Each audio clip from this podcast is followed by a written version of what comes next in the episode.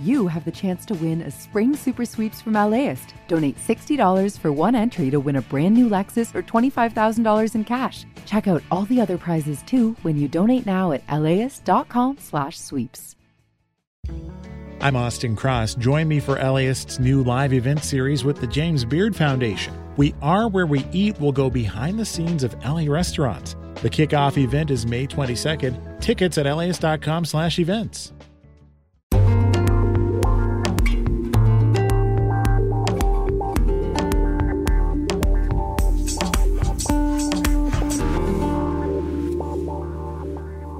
LAist Studios. This is How to LA. I'm Brian De Los Santos. Last year, just before the holidays, LA Mayor Karen Bass pledged to fast track new affordable housing across the city. She signed something called Executive Directive 1, or ED1, to dramatically speed up the approval process for projects and get them greenlit within 60 days. It was received as a game changer. More applications were going in, the mayor's office says it led to an increase of 85%, but then, six months later, her administration tweaked the rules, excluding neighborhoods with single family homes from the order. Three quarters of LA is zoned for single family homes, so affordable housing advocates say this change really hampers the city's ability to build critically needed buildings for people to live. So, what's going on here? We've got LAist housing reporter David Wagner here to explain this for us. Hey, David. Hey, Brian. Okay, so just to set the stage here, how badly does LA need more affordable housing? Really badly. The city's planning department has said that over the last decade or so, LA has lost more than 100,000 affordable homes. And during that same period of time, the city only built around 13,000 new affordable homes. So, you know, LA is just hemorrhaging affordable housing right now. Um, and this is not going to be surprising to anybody who has looked for a decent place to rent lately. Um, you know, part of this is just due to rents rising faster than wages across the city. Um, in some other cases, though, we're seeing buildings constructed in the 80s and 90s losing their affordable housing covenants. And, you know, in some cases, when these rent restrictions expire, tenants end up facing mass eviction. So it all means that LA needs a lot more affordable housing and fast. Before Mayor Bass signed ED1, how long was it taking on average to get an affordable housing project approved and permitted and ready to go? You know, that really depended on the type of project, the scale, where it was being built. But, you know, in short, to answer that, it was taking a long time. The city's planning department was taking on average more than six months just to approve applications for new affordable housing projects.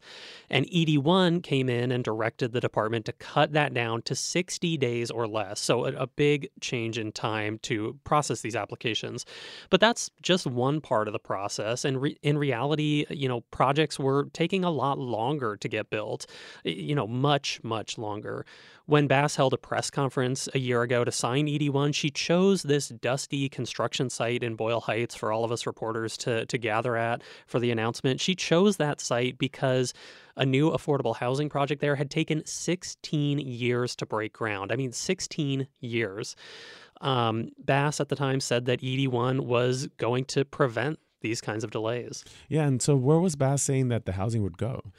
And, you know, at the time, she said ED1 was meant to fast track new affordable housing all across LA. This wasn't just about building new housing in poor areas. It wasn't about just building it in rich areas. You know, this wasn't all going to go in South LA or all in the Valley. It was supposed to apply across the board. Here's what Bass said during that press conference. Affordable housing projects are only being built in certain locations and not others. And this is at a time when we need housing all across Los Angeles.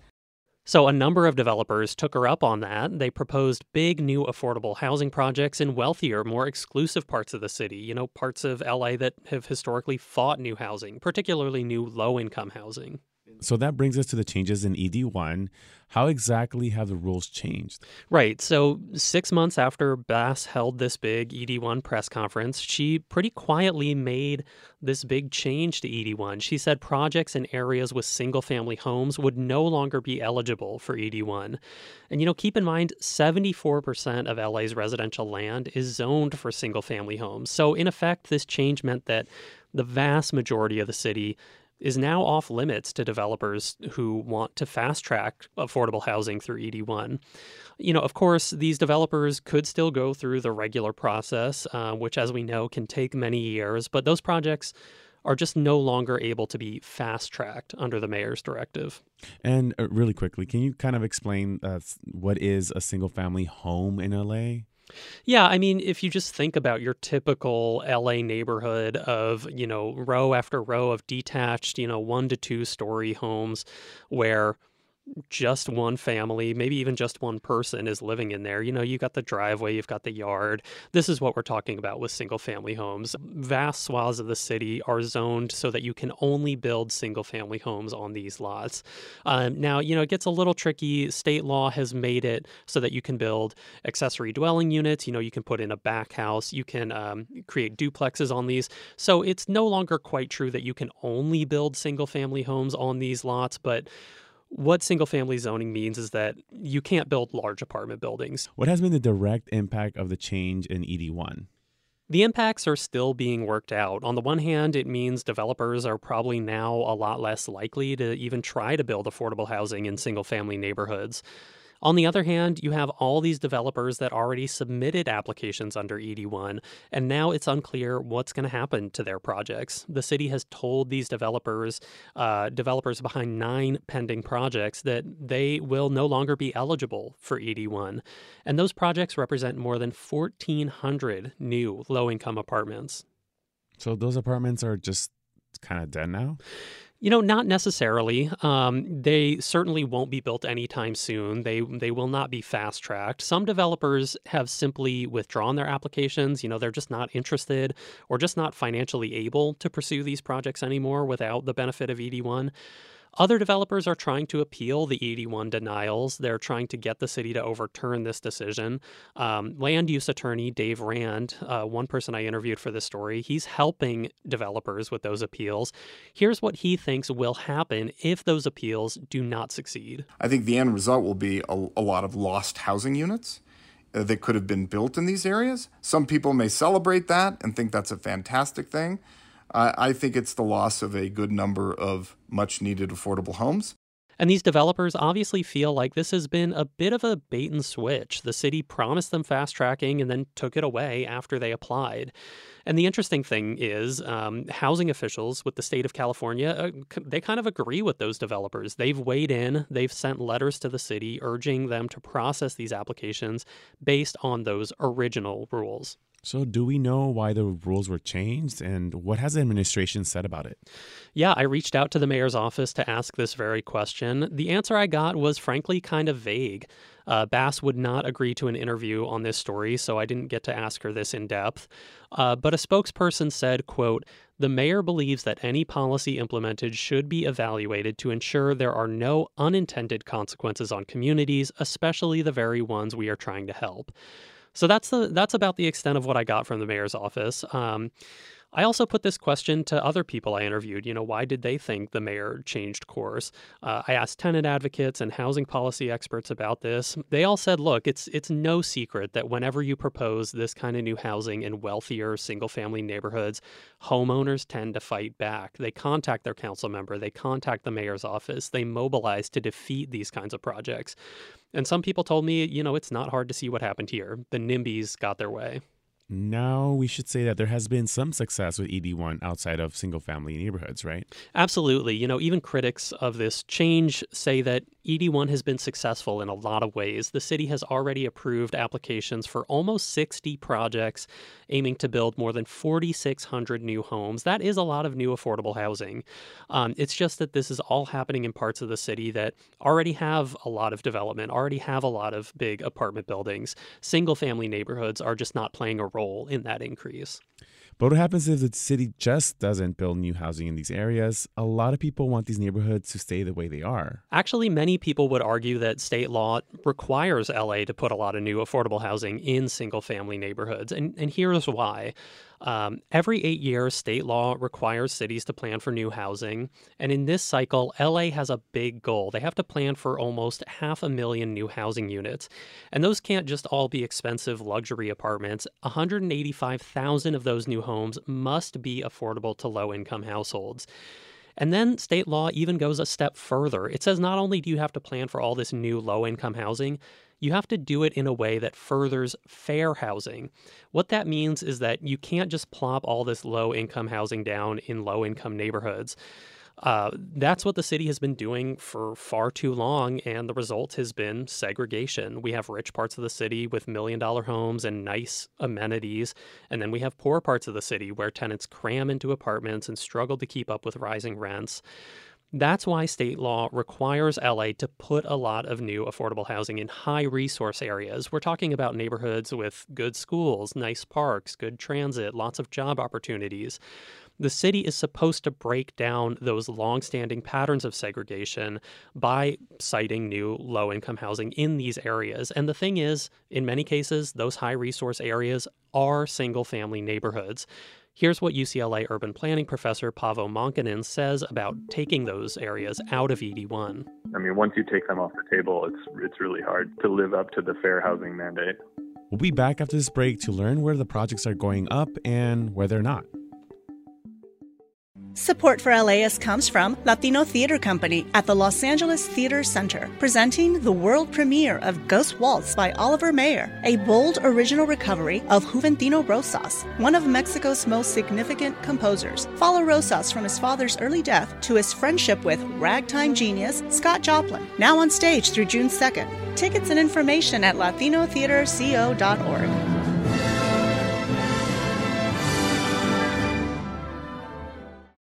Support for LAist comes from the Norton Simon Museum, presenting the film series Testigo Witness Goya in the Movies, held on select Fridays in May. Each film touches upon Spanish artist Francisco de Goya's visions of the world, including Pan's Labyrinth by Guillermo del Toro and The Discreet Charm of the Bourgeoisie by Luis Buñuel. Screenings are at 4:30 p.m. on four consecutive Fridays starting May 10th. More information at nortonsimon.org.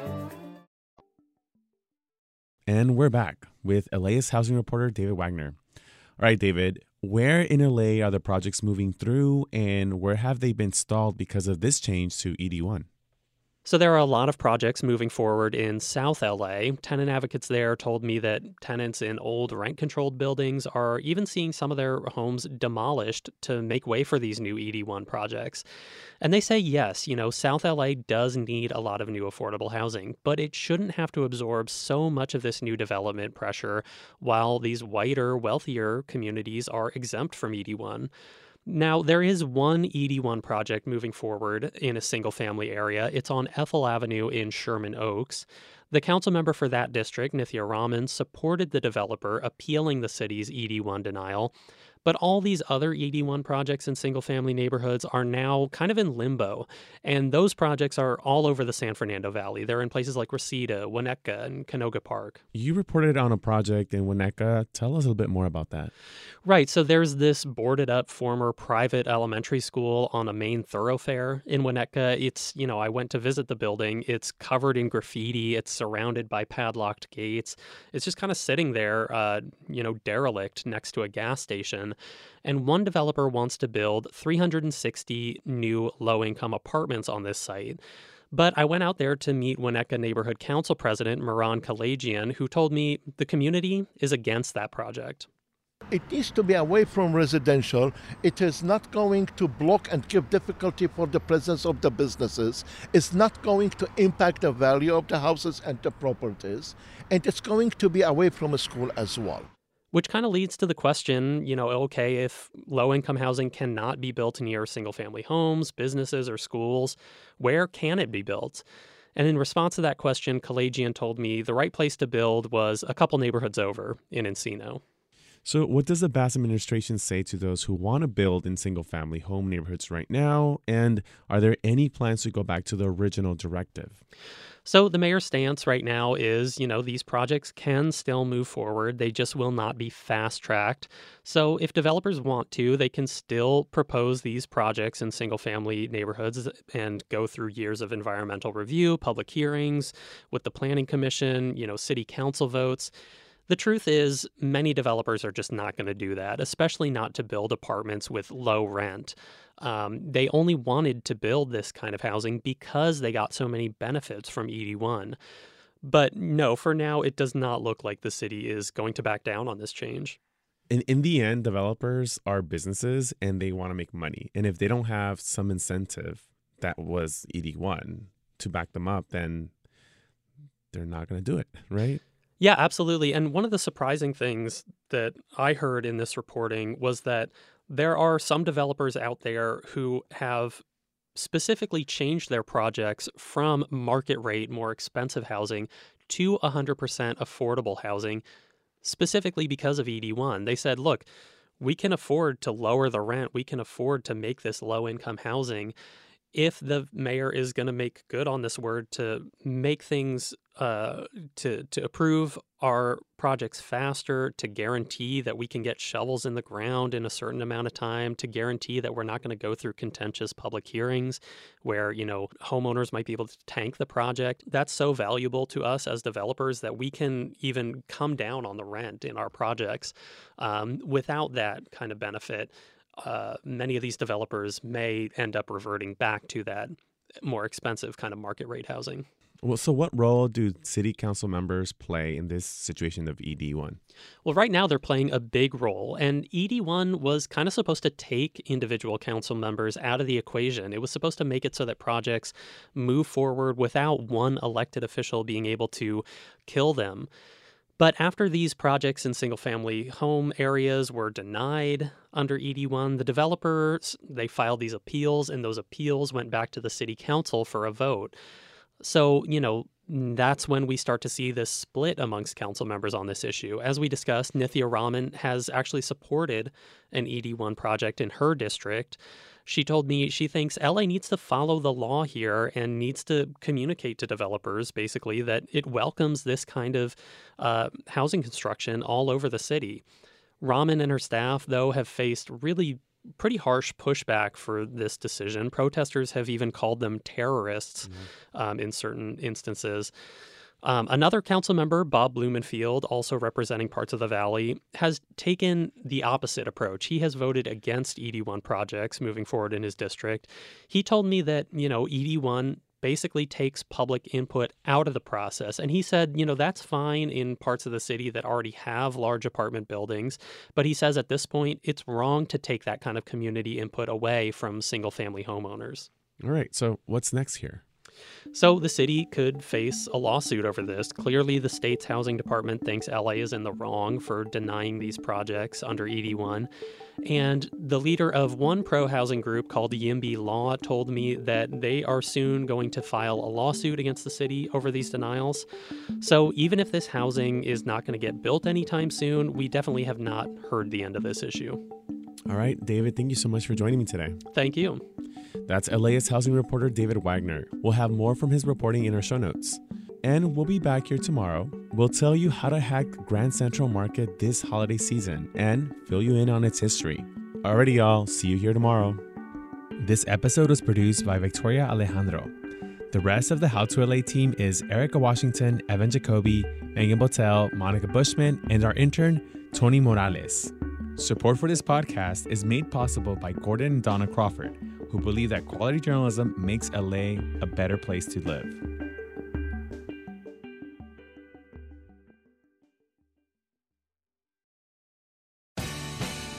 The LAist Spring Super Sweeps is happening now. You can win amazing prizes while supporting your source for local fact based journalism. One lucky grand prize winner will get to choose a brand new Lexus or $25,000 in cash. Other prizes include an electric bike from Juice Bikes and $1,000 gas gift cards. Your donation of $60 gets you one entry to win, and the more you give, the more entries you get. Donate now at laist.com slash sweeps.